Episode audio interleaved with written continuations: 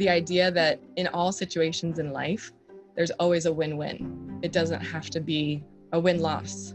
That really challenged me as an athlete because I was like, wait, two people can't win a game. But when you come down to dealing with people and their emotions and their feelings and their identities and all of the things internally, there are often ways that we can be creative to find a win win. Sarah Shaw is my guest on today's podcast. She and I work together at eHop Health, a company dedicated to helping others feel their best and reverse chronic disease. She is a certified health coach and completed the training program at the Functional Medicine Coaching Academy. She's also a former college athlete, and she founded a program called Inside Out Strong, which you'll learn more about during our conversation, where she reflects on her family, finding purpose, her favorite miracles in life, and where she hopes the future takes her and her family. So enjoy this conversation with Sarah Shaw. Welcome to the Become a Provider podcast, a show about how people bless and protect others and how you can do the same. I'm your host, Justin Thomas. Let's begin. Welcome to the podcast, Coach Sarah Shaw. Thanks, Justin. So, one of the ways that I like to start these interviews is to say, Do you mind if I share a story of how you've provided for me? Oh, that is so fun. I do like hearing these background stories, and I'm very intrigued with what you're going to come up with. well, one of the stories that comes to my mind is when we had a chance to travel together to a client site and we spent the day bonding over Donald Miller and StoryBrand and how to clarify our message because we get a chance to work together at eHop Health. And you are one of the founding health coaches at the company. And you were part of the company when I joined, and you were very welcoming. And then we shared a bond around how do we get our message out there with because we we're both entrepreneurs. And so I am so delighted that I get to work with you and get to share that passion with you. Yeah, I love Donald Miller. And I love that you speak that same story brand language. So I we had come across him years ago when he was an author. And one of his first couple of books, Blue Like Jazz. And then the other one that we really liked, uh, and I say we, meaning Mike and I, we read those kind of off and on together. I just loved the way he wrote, but it was a thousand miles in a million years, I think, or it's flipped a million miles in a thousand years. Can't remember which one, but it's worth the read then him like turning his story writing abilities and his talents and gifts into business building has been really fun to follow. And it's just very, very relatable and organic. And yeah, that's fun to talk that language with you. Story. It is because, and the reason that provided so much for me is because I entered into this world of health coaching and I kind of felt like the odd man out. I mean, health coaches to begin with are tend to be female, not male. and then also, I didn't really know the language of what health coaches talked about. You know, I'm not into yoga and wasn't into eating organic food that much before becoming a health coach. And so I felt a little bit like I'm trying to find my place and finding you on the eHop Health team helped me be much more comfortable because of your entrepreneur spirit and your desire to get into things like Donald Miller and clarifying your message and marketing to others. Yeah. Well, in all honesty, I don't always feel like I fit in with the health coaching world either. I love it and I embrace it, but I too feel like I came in from a back door I came from the fitness side and had to learn a lot about nutrition and different aspects of it. I do always feel like the spiritual component was a strength of mine. But yeah, it's it's a new language to embrace and talk about. So yeah, I welcome you to this community of fun and organic health coaches. Thank you. Well, let's start there. Let's let's talk a little bit about one of the things I wanted to bring up was you might be the very first Hall of Famer on the Become a Provider podcast since you were recently inducted into your college's Hall of Fame. So you are a college athlete, volleyball star, and as I mentioned, inducted into your university's Hall of Fame. So congratulations. Yeah, well, thank you. I'm assuming you're gonna have many more famous people besides Lock Haven University Hall of Famer, but I'll take it.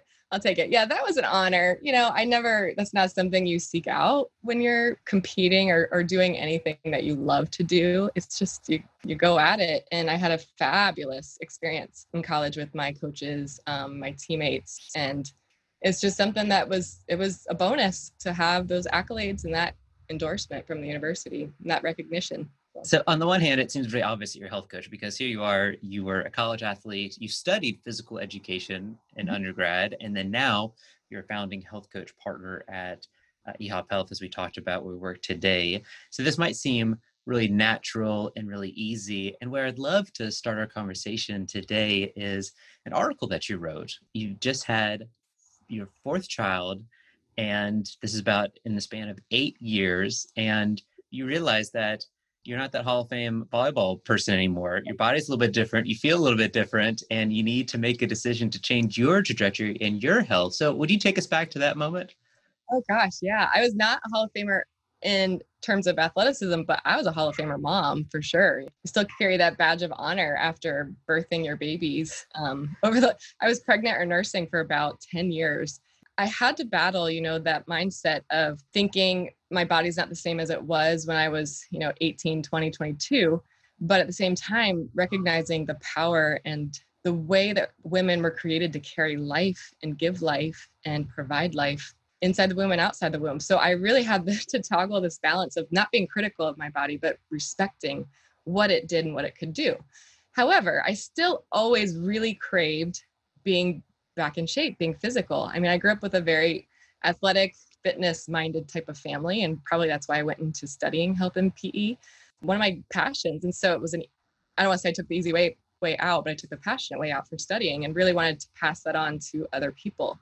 But I always really craved physical activity and really being strong and fit because in college, we did a lot of strength building things and I loved the feeling of lifting and throwing weights around, you know, and, and feeling really strong. So I kind of just craved that again after 10 years of gaining pretty much 50 or 60 pounds and losing it four times, you know. So I started, I actually didn't run back to the weight room, which I thought I would what I did was I wanted a challenge that scared me to death. And I had just gone through a leadership training that kind of called us to do that. I wasn't really like searching for this like pain or this challenge, but they said, find something that really scares you.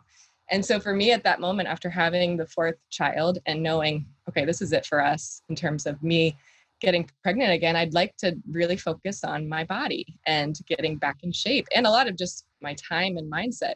And so I committed to running a half marathon. Now, I keep in mind, I, as a volleyball player, like the farthest I'd run is half a mile. I'd be like, that's it. We just kind of go 30 feet here and there. We do not need to run long distance. For somebody to say you need to run two miles, I would have to really like psych myself up for that. Because our coach was great. He never made us as volleyball players run long distance. We ran a lot of sprints, but not long distance. And so for me to run anything over two miles really scared me. And all of a sudden I was like, I'm running a half marathon. I'm going to do it. So I signed up for like six months ahead. I made sure I had a lot of time to prepare.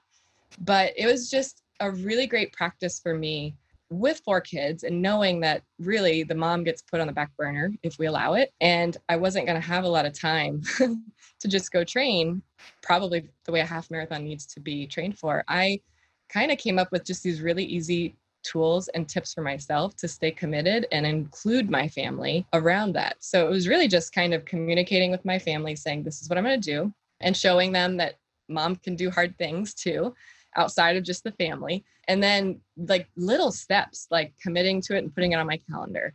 And then starting really slow and being proud of the commitments I made in that process, drinking more water. And then it just had this nice spiral but it just shows when you focus on the little things and those small steps, big rewards will happen.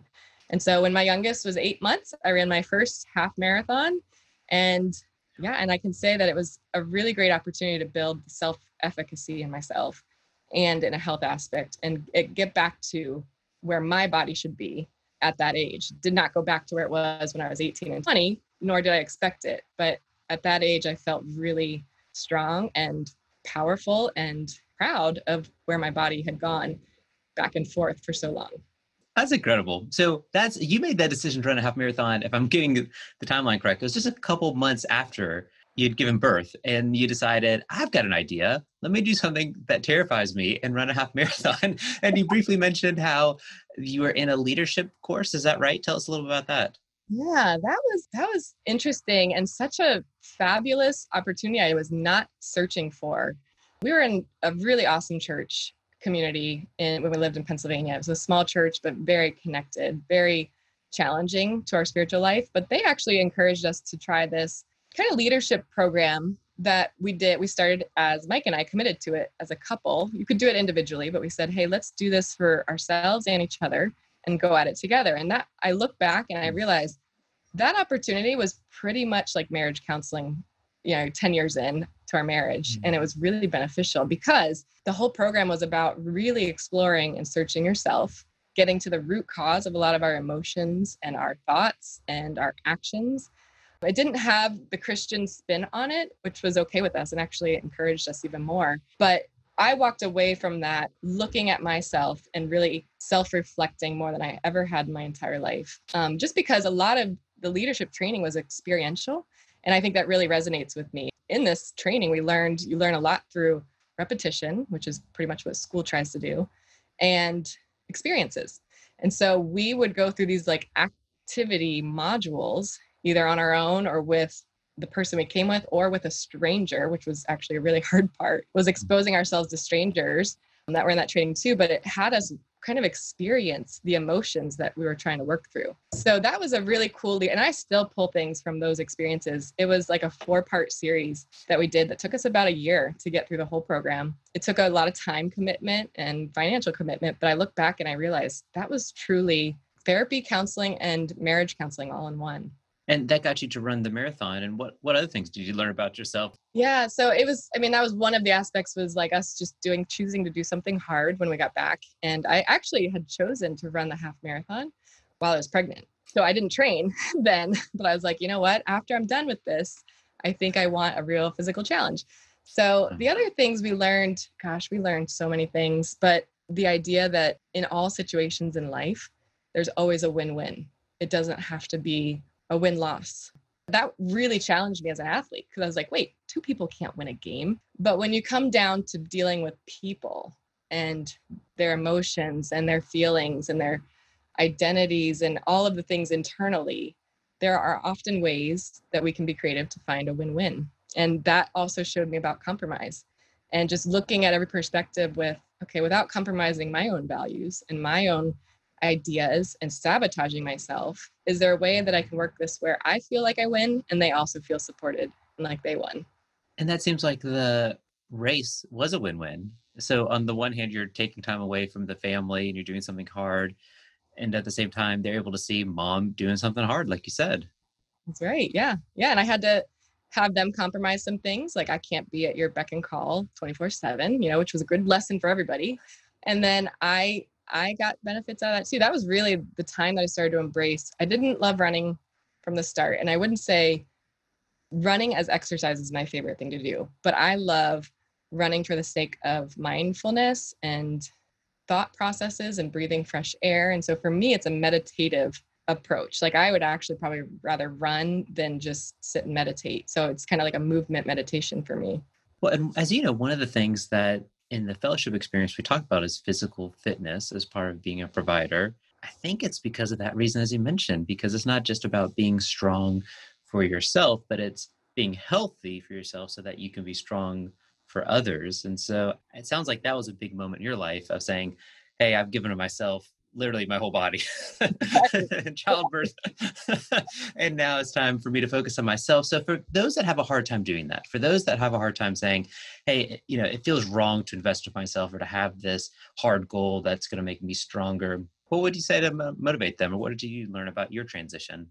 Hmm, that's a great question. And I think it's going to be different for every person. You know, finding that intrinsic motivation is really important. And we try to learn strategies and ways to do that with our clients. But I would just start to, you know, ask them kind of how they want to feel about themselves. Like what what's their take on how they feel about themselves right now and where they'd like to be and working towards that self-efficacy, that self-confidence in themselves and then having like the courage and autonomy to do that, you know? So it's I would I would say doing a lot of self-reflection, which I had the opportunity to do, in that leadership course. And I just had hit a place where I was ready to take care of myself physically. Now, I had to learn a lot with taking care of myself mentally and spiritually too. It wasn't, you know, there's all these facets of health that I was focusing on the physical side has always been easy for me because I enjoy it and I like it and I crave it. But then it's kind of like, okay, so maybe I've nailed this physical aspect of health, but I need to manage my stress better. Like I'm running out of patience with these kids and I am not very kind to them during the day. So I had to find ways to really stretch improve my spiritual and mental health as well for them. So I guess back to answer your question with a client or somebody who's searching for just that internal motivation, I think they have to spend some time self-reflecting on that. And maybe us as coaches asking the right questions or somebody a supporter in their life asking those questions and holding them accountable to it and i think that's what makes you such an effective coach is that you're coming from a place of experience and a transformation yourself of transforming yourself whether it was preparing to become the athlete that you were in college and then preparing to be a mom and then going back to that craving of the passion of that physical fitness and strength that you desired and enjoyed as an athlete. And so that's what makes you an effective coach is being able to say like yeah i know what it's like to get in the game and out of the game and back in it. Yeah I, it is. It really is. But I also want to be careful that like my journey is so different than somebody else's. You know, some people don't relate to the physical aspects of it. So I I got to really work on connecting with them on where they feel inspired and motivated. And I know that's a passion of yours is to help others be um, strong inside and out. So would you mind sharing the story of uh, Inside Out Strong? Yeah. So that's a program I developed a couple years back. You know, I was doing fitness training, like strength training with a lot of athletes because I had taken a step out of coaching and teaching. And it was like just my way of staying involved while being a stay at home mom. I still wanted to work and do things outside, mostly just for community and engaging with other people. And I always did strength training with athletes, which was really fun for me. But I started to notice like we put so much time and effort into our physical bodies and the skills and the game. And I would see these gaps between their physical development and their mental and emotional development. You know, like they would kind of reach these barriers or these like roadblocks because they weren't tending to themselves inside. Um, it was always focused outside, you know. And I would work with athletes who were phenomenal physical players but mentally struggled in the game or would suffer with eating disorders or had a lot of self negative self-talk. And i was like gosh who's training them or working on the inside of them? And so i just kind of pulled up this idea of like all right we're going to have a gathering with a couple athletes who wants to join me. And i just kind of started this planning this curriculum for teenage girls called inside out strong where I was like, you know, it's it is important to focus on our body and our physical strength, but let's do a workout and then let's spend some time doing a work in. And take just as much time working on our physical body as we do our internal spirit and mind and hearts. And so that was where that idea was born and then a you know a book and a little workbook and workshop and all kinds of things have been birthed out of that idea. And it's been a true blessing for me. It's really just a passion project for me to give back to teens and still stay involved with young girls, um, which I love. I love dearly. And the workshops started turning into I thought I was just serving the girls, which was great. It was it was great for me to impact teenage girls. But then I started to see this is really going a great direction, but I need more support. I need more of the moms to get involved because I'm only with them for a fraction of their life. Mm. I really want to empower girls from all areas with these same ideas and principles. So let's get moms involved. So I threw a mother daughter workshop, Inside Out Strong workshop, just kind of a mini thing. And that really exploded because I think moms are looking for all of those types of opportunities to connect with their girls in really meaningful ways. What a gift. You, so you had this idea for, you were coaching others did, did, you also at the time see that as a need just as a mom of a teenager was that an inspiration of inside out strong or did it come from coaching how did the idea come to be yeah, probably both. You know, I was working with 15, 16, 17, 18 year old girls for training, physical training, strength training. And we had really cool opportunities just to connect during our lift sessions. But I wanted something a little more official for myself, really, and for the girls to follow. Like, what are some things you can work on outside of here?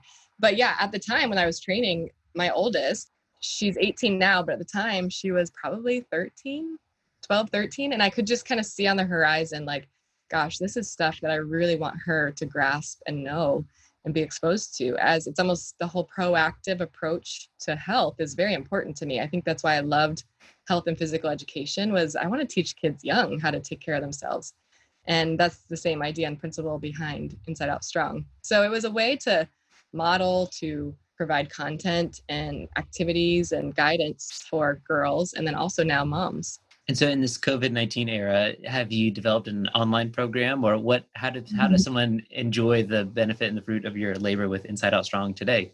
Right. I well, the bummer is we were supposed to have a fabulous workshop, um, mm-hmm. live workshop, May fifth, twenty twenty, sponsored by Wake Med, one of our bigger hospitals here, to do this. We filled the the room last time that they're like, we want to do this two times because we filled the room so quickly. So, you know, we have 50 girls and 50 moms, 100 people in one room, and they wanted to do it morning and evening for two sessions. And so I was super excited about having the community because there's just something about a live workshop, you know, being in person live, and we're all experiencing and missing that component of our life, right? The community and aspect of being live in person. So that did get postponed hoping we'll pick that back up when we're ready to get back to somewhat normal things. But yeah, I do actually have it online where you can purchase the workbook, which I have a printed workbook, which I just like the idea of filling out something with pen, pen and paper. Hmm. And so it's a workbook that guides you through the workouts and the work ins. And then we also have online an e-course. And I know there might be some e-course fatigue on these teenagers who are going through school like that but this one's just kind of a nice you know there's no pressure there's no timeline to finish it in but it also includes i realized you know i'm a 40 plus woman mom that they can relate to somewhat but these girls these teenagers love to look up to and relate to somebody like just a few steps ahead of them. So i had called in some of my connections from the college girls that play at duke and unc and a former olympic athlete to actually do interviews with. So i asked them all the questions that we ask the teen girls in the workbook to reflect on themselves. And I asked these role model athletes to do the same. And I put those videos in that course for them to see. Like, you know, this isn't just me preaching this, but these are these girls' experiences and where they had successes and where they struggled. Oh, that sounds so great. Well, I'm so glad that you've had that and that it's available and that you're able to, as you said, have this passion project from the need that you saw of firsthand being that trainer doing mm-hmm. the workouts and then identifying that there's an opportunity for them to grow in their other areas of health and then there was a gap there was almost like a missing coach in their life mm-hmm. and for you to offer that and then also to offer role models that are just a couple steps ahead of them mm-hmm.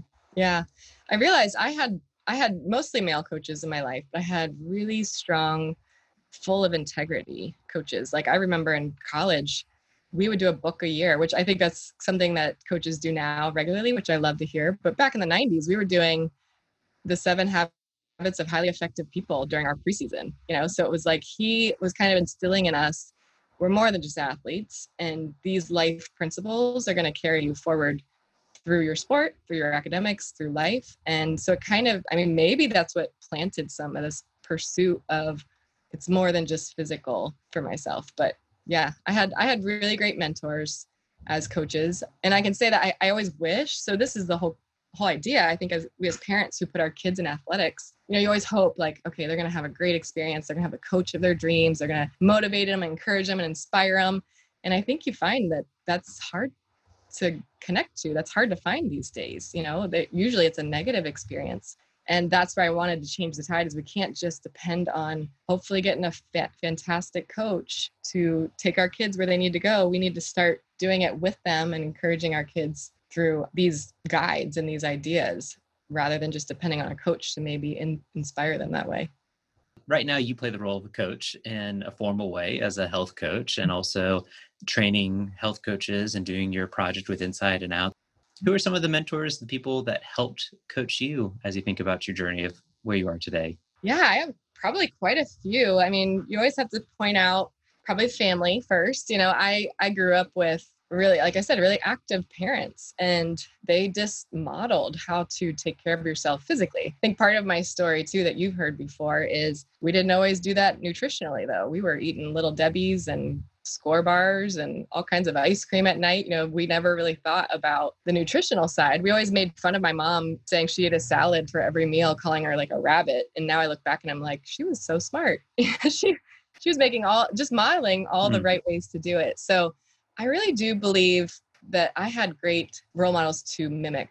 Um, they didn't always say what to do and how to do it. And looking back, I realized that they really gave me the autonomy to make my own choices and that built up a lot of my self-confidence and I, and I even look at that spiritually i don't remember a time in my life where god wasn't part of it you know, I grew up in a family where we we went to church, but it wasn't just about attending church. It was about having your own relationship with God. And I remember, you know, being six and in Sunday school asking Jesus into my heart and doing all that. But I actually just don't ever remember a time that my family didn't pursue God in that. So it was just modeling really. And it wasn't because we talked about it a lot. It was just that's what we did. But at the same time, my parents never pressured us to, you have to do this, you have to do that. It was just conversations and discussion. And it's, it was what we did. It was part of the fabric of our family. So I'd say like, you know, my my parents modeling those behaviors and just always giving us as kids the freedom to make our own choices. We didn't do it perfectly, that's for sure. But the freedom and I never felt like I had to perform for them. You know, we we enjoyed and had fun and we did pursue greatness and success in different areas, but we never I never felt like I let them down if I didn't win something or do something. So that was that was a really positive mentoring experience with my parents and I'd say my coach too, my college coach, he was a student of life is what I call him because he was actually a wrestling athlete. He was a wrestler. And so if you can imagine how rough and tumble those people are. They're so impressive with their commitment and their level of physical commitment. But he was a wrestler turned, he was a wrestling coach at the university that I played at. But there must have been years before the volleyball program started, there was a scandal, I guess, with the coaching team on the wrestling team. And they liked him so much, and he was full of integrity, not part of this scandal, that they wanted to keep him. But they said, You can't coach wrestling, but we'll give you women's volleyball and we're going to start this program. the natural progression go from wrestling to volleyball. women's volleyball, and you got swimming. So you take those two and you can stay on board. And so he was like, sure, I got it. And so he had no idea, which is funny because it's like I came into the program when I was about five years old. So he had been coaching for about five years, but never would I ever like he was top notch in his knowledge of the sport you know, like I had been around a lot of very experienced coaches, like through high school and um, even my husband, who I had just met right then. But I had, I feel like I had a fairly decent knowledge of the game. But when I came in and, and learned, wow, he's only been learning this game for five years. And then watching the way that he challenged himself to learn more every year, like every second, he was always learning and watching film and watching the Chinese team and watching the US team and reading books. And he, he, was a student of life and a student of just learning more. His, his number one gift had to be love of learning, you know, looking mm-hmm. back. And I think that really got me to see it's a matter of progressing ourselves. You know, he was kind of dealt this hand and said i'll do it anyways and i'll learn it and i'll figure out how to do it. And you know creating an environment for us athletes that really mimicked growth mindset like looking back without knowing that research of growth and fixed mindsets. Now when i know that research and i look back i'm like wow he really fostered that environment to be growth centered. We i mean he had certain expectations and sometimes it would make me crazy that he wanted things so perfect but i look back and i'm like he was just always tweaking us you know keep tweaking to make things even better, even better, and never feel guilty or feel shame for not performing it at that level, but just keep moving towards that progress and always growing versus thinking we're fixed, you know, fixed athletes or fixed minds or fixed opportunities. Mm, what a beautiful example. Just like just like we talked about your example when you coach others, you know what it's like to try to take on a hard goal yourself. And then you saw your coach know what it's like to not understand the game and to learn it and to need to learn the details. And then he's sharing that to you. But he's not just sharing knowledge, he's sharing the ability to go from, you know, zero to 100 relatively fast so that as mm-hmm. you come into the program five years into it, you respect this coach tremendously, especially after knowing that he was a wrestling coach, I'd imagine. Right, right. And I mean, within six years, they were winning the conference, and then we were in the top eight in the country. And so it was like, within 10 years of him starting this sport, he was taking kids. So he was a coach, you know, like he could probably coach anything. But again, he was committed to learning, committed to progressing, committed to this growth. He didn't have to have it all figured out and he wasn't fearful that he didn't know it all.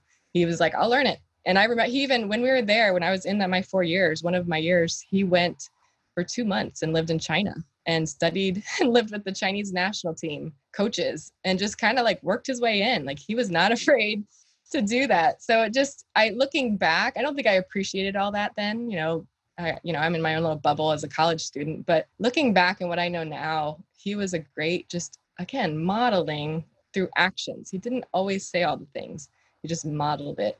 And luckily, I was absorbing, and it just takes me a while to catch up to know what I was absorbing. but that then I will say, one of my other mentors, and I know Mike will be listening to this, my husband, Mike.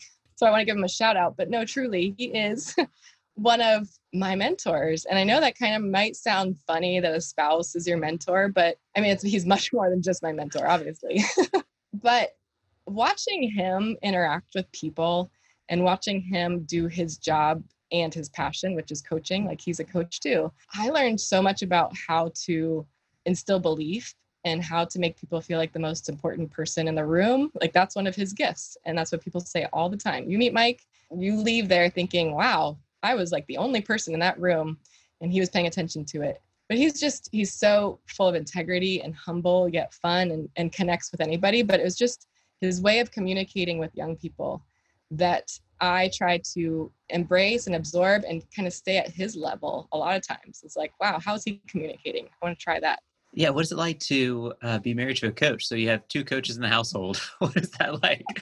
it works. I think, again, we do it's fun to bounce ideas off of each other like when i was doing i used to coach volleyball and so i would try to ask him like what's a good drill for this and what do you do for this and so it was always like skill based at the time and i think now that we've kind of gotten older maybe more mature now so much of our coaching is about psychology of coaching so now he asked me you know or i'll be talking about a client not by name, but just an experience that I had, and just saying, you know, asking these certain questions, and they're feeling shame this way, and and it's like he kind of starts to think huh i could apply that in my coaching occupation with my athletes too. You know the whole idea of asking questions or i'm curious about bringing those more the coaching psychology together. But I, we really enjoy coaching together.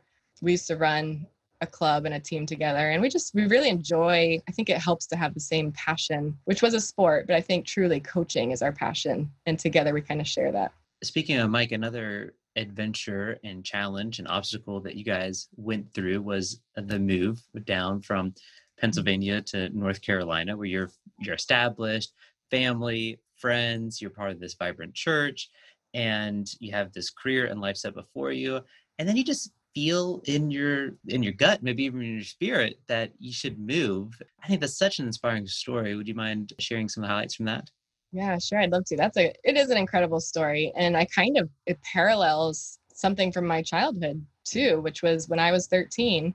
We moved from glorious, beautiful Gulf Coast beaches of Bradenton, Florida, with palm trees on every corner and pools in the backyard, sunset beaches like every weekend. That was how I grew up. I was born and raised in Bradenton. And when I was 13, my parents said, you know, we feel called to move to Shippensburg, Pennsylvania. And I was like, what? Where is Shippensburg, Pennsylvania?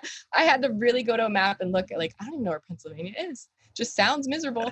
but um so and I was living next door to my best friend. Like the whole street was filled with kids. So I had that experience of my parents really when you when you do like a pros and cons, this makes no sense to do this. You know, it was pretty much at least in my eyes you know my parents had their reasons and they had the needs but they really truly felt called that this was where we needed to be as a family and i mean we did it and we moved without my brother so it was just me and my parents and it was it was a really hard two years but it caused me to really search myself spiritually and and search god like what does this mean and i was mad at everybody for about two years, three years. It took me a long time to get through some things, but looking back, it really caused me to know who to turn to and develop trust. I mean, my my motto scripture when I was a teenager became Proverbs three, five, and six. Trust in the Lord with all your heart and lean not on your own understanding. And I was like, all right, I'm gonna do this. I'm not happy about it and I don't get it, but I'm gonna do it. And so fast forward to and and I love I had nothing against Pennsylvania. So I'm sorry if somebody's from Pennsylvania listening to this. um, because actually Mike was from Pennsylvania. It's so funny. I remember people when we were moving, you know, I was 13, 14. I'd always go back to Florida every summer and visit my best friends and live with them because I just I couldn't separate myself from Florida. And I remember people being like, you know what, this is probably so God, you know, he probably has a spouse for you. You're going to meet your husband.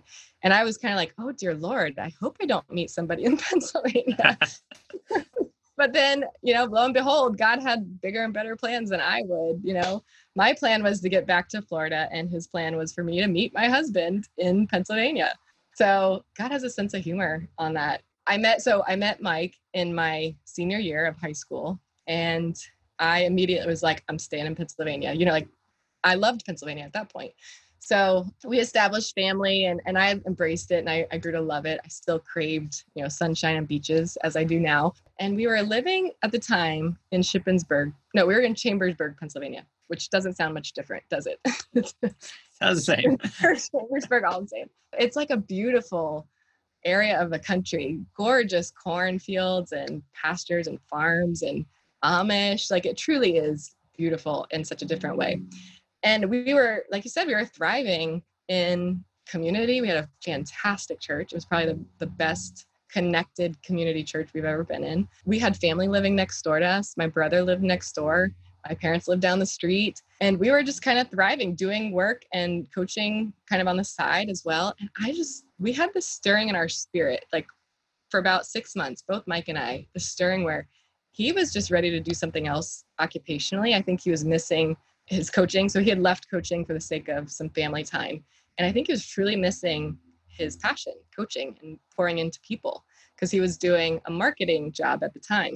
And my brother, Nick, who lived next door, all the cousins were growing up together on this combine. He had said, you know, we're to move back to Florida. And I, my heart dropped. And I was like, then what are we doing in Pennsylvania? You know, my family's leaving. We're here in Chambersburg, Pennsylvania, and Mike isn't even happy with what's he what he's doing. And so I kind of got a little bit like feisty and spiritually angry again, kind of like my teenage years again, like what is going on? Yeah, God just kind of laid on our hearts to start to explore other options.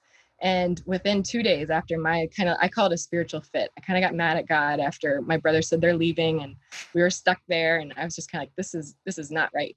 Two days later, the opportunity for us to move to Raleigh was an opportunity, it was an option. And we started just talking about it. Going back during my night of a spiritual hissy fit, is what I'm going to kind of call it. Mike was going along with me. He was trying to support me in this. And he was just kind of like, well, honey, we can move too. Where do you want to go? Like, we don't have to stay here. I don't know. I don't want to go back to Florida. I, I don't, why, why would we leave here? We have a beautiful house, beautiful community. And he's like, well, if you could just pick anywhere, where would it be? And I threw out just off the top of my head, I just said North Carolina. Like I'd move to the middle of both. I'd go to Raleigh, North Carolina. And so he kind of looked at me dumbfounded, like, well, that's not what I expected you to say. But okay, you know, and he didn't do it. We didn't do anything about it, but I said that out loud. And lo and behold, two days later, God somehow brought up this opportunity that we could be in Raleigh area, North Carolina, if we really wanted to pursue that. And I don't think that's how God works in all situations. Honestly, that is not how I I don't believe it always goes that way. That if we throw a fit and say it out loud, we get our wishes. But from that point on of finding that idea and opportunity to move and change careers, like we took we took a risk by changing careers at that point by moving our family to where we didn't know anybody. I just knew I liked the weather better. I liked that we were closer to beaches a little bit. And I was like, let's do it. We'll just go. Let's leave. No more family supporting us. No more job that we expect. Let's just, we'll take a cut. We'll go. We did it. And it was actually super expedited. It was like a six month process, maybe less, four month process of us like selling our house, finding a house, packing up the house, moving the kids. Again, I had four kids under nine and I was homeschooling. so it was really kind of a, a crazy time in our life but we just did it like we just obeyed we're like all right this seems like the right step i don't know what it means i don't know what it looks like but let's start over in a way down in raleigh and even the better part of this story is the fact that you know we were moving for mike's job at the time we were ready for him to pursue something with more purpose and passion for himself because what he was doing as an occupation then was not really fulfilling him so i was like let's go to wherever you want to go to do this and and it's in a place I love. It's in Raleigh, so let's go. And we move here, we get settled, and within a month, I realized our youngest, Mia, who is at the time like one and a half, not even maybe 14 months old, I just started noticing, like, gosh, she's not hearing very well. She's not speaking. Like, I mean, I couldn't tell if she wasn't hearing or wasn't speaking. I didn't know what it was. She just made noise and sound. And I kept disregarding it like she's a fourth child, you know, everyone speaks for her she's just she'll get it no big deal and i kept just really putting it off and within by the time she was 18 months we finally got set up with a pediatrician and an audiologist and then they sent us to unc to say, you guys, you know, let's do a real audiogram on this baby girl because she might have more than just fluid on her ears or she might have more than just delayed speech. Mm-hmm. And so by the time we got into that audiogram with UNC, I had kind of spent enough time wrapping my brain around the fact that my kid might not hear. You know, there there was there were little clues throughout our days and my nights with her and time with her that I was like, I really don't think she hears. I don't know. I would walk behind her and clap really loud and she wouldn't turn around or you know, she would dart down the aisle of the grocery store and I'd be like, Mia, stop. And she would just keep going. And I'd say in my head, like, she is so defiant. She is really disobedient. you know, you kind of just think she's a bad kid. And but then I would just kind of do my own little tests where I was like, I don't, I don't think she hears me. And so I had wrapped my brain and my emotions around the fact that, all right, we might have a deaf child and we're gonna need to know what to do with this. And I remember telling my son Sam before I went to bed the one night before audiogram, I said, you know, we need to start to think about how we're going to learn sign language, and this is probably the way that we're going to communicate with Mia, because I don't, I don't know what they're going to find, but we need to be ready for that.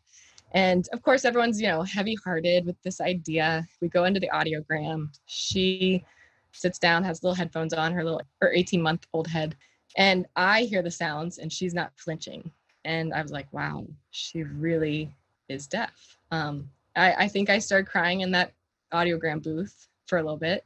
Just the reality of, wow, we're gonna have a deaf child, and I need to step up my game in a way. I started to put a little pressure on myself of like, okay, we're gonna have to learn something new. I'm not ready for this, but let's do it.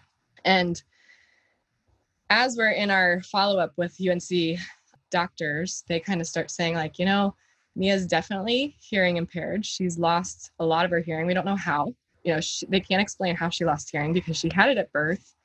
And we know that because she made sound she made noises she babbled. And most deaf kids who come out of the womb that way don't they're mute. They don't have sound because they don't hear it. You only mimic what you hear. And so she was able to mimic something. So at some point she lost hearing. We don't know what it was from or where it came from or when but she was down like there's four levels of hearing loss and she was down in the third level almost to the fourth which is profound deafness. And I just kind of looked at Mike and I was, you know, a little bit like, all right, here we go. They said, but have you ever heard of cochlear implants? And I was like, no, not really at all. Those like hearing aids. And I said, well, they're more powerful than hearing aids. They're actually developed and made for people who are fully deaf to access sound and hearing. And we are actually the number one hospital in the country for pediatric cochlear implants. And I just lost it. just knowing that that was God's plan all along was really powerful. That it wasn't, you know, cool. You know, we have these ideas that it's for, you know, our happiness of Mike's job. And, you know, we were following along on that. And thank goodness we were obedient. But he has such bigger ideas and bigger plans. That's kind of my favorite miracle story.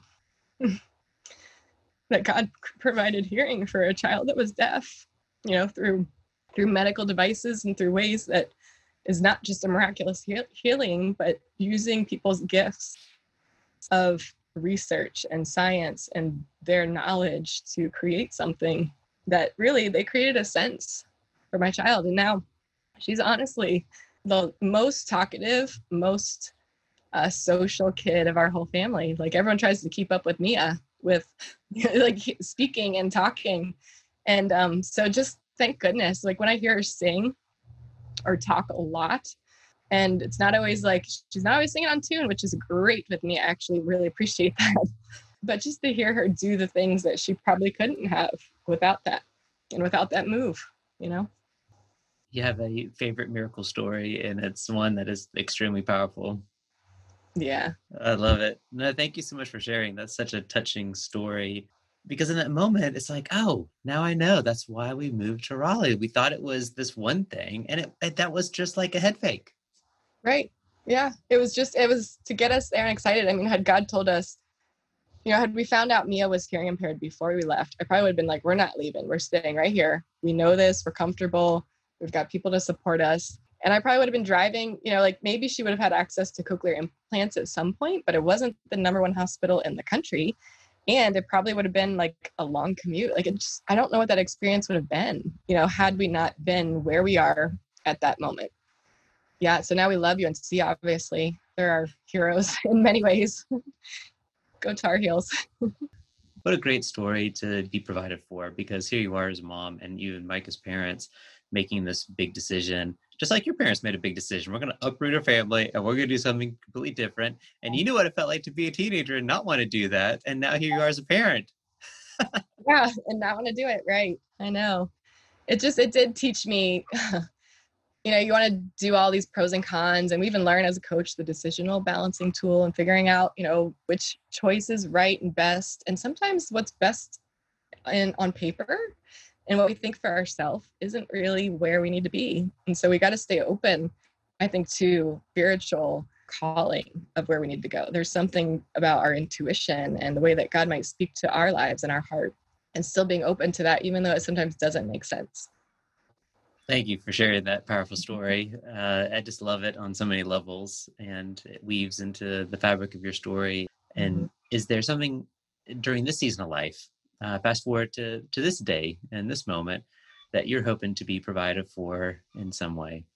I think I look forward to, you know, you hit you hit your 40s, and Mike, but he's close to 50s, and you know, you start to think back in the day, like, wow, they're just ready to retire. They're done. You know, like on to just falling down the hill, you know, towards aging. But I, I do see so much potential in our lives still and the way that we can impact people, um, not just in my profession of coaching, but just I see so much opportunity and excitement around building more. You know, like we're hitting this midlife, but I still see so much more ahead of us.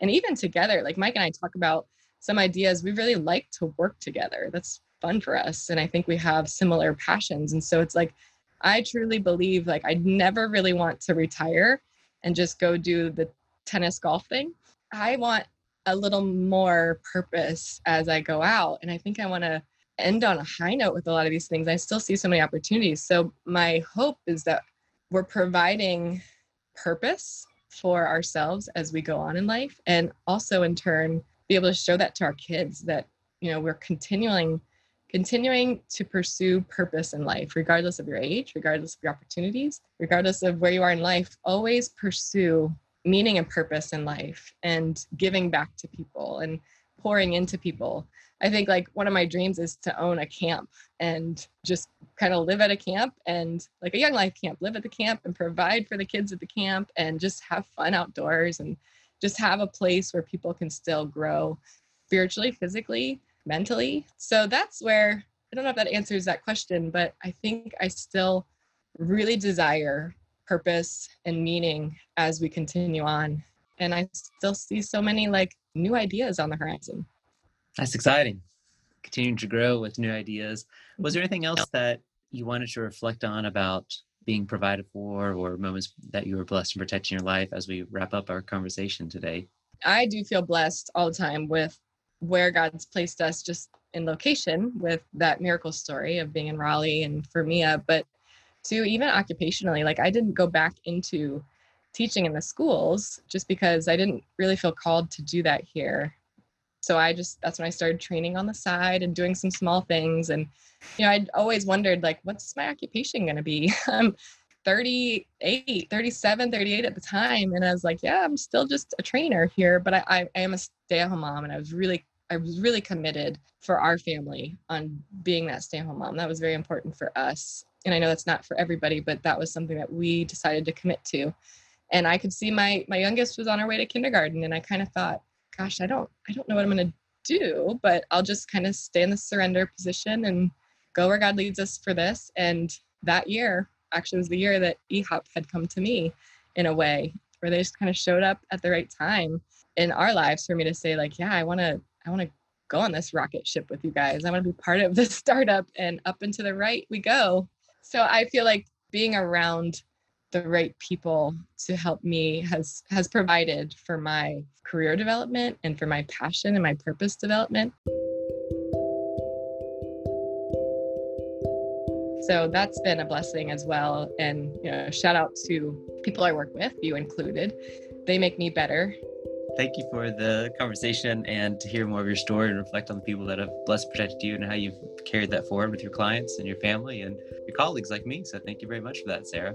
You're welcome. This is a blast. I feel honored to be a part of this podcast. Thank you so much.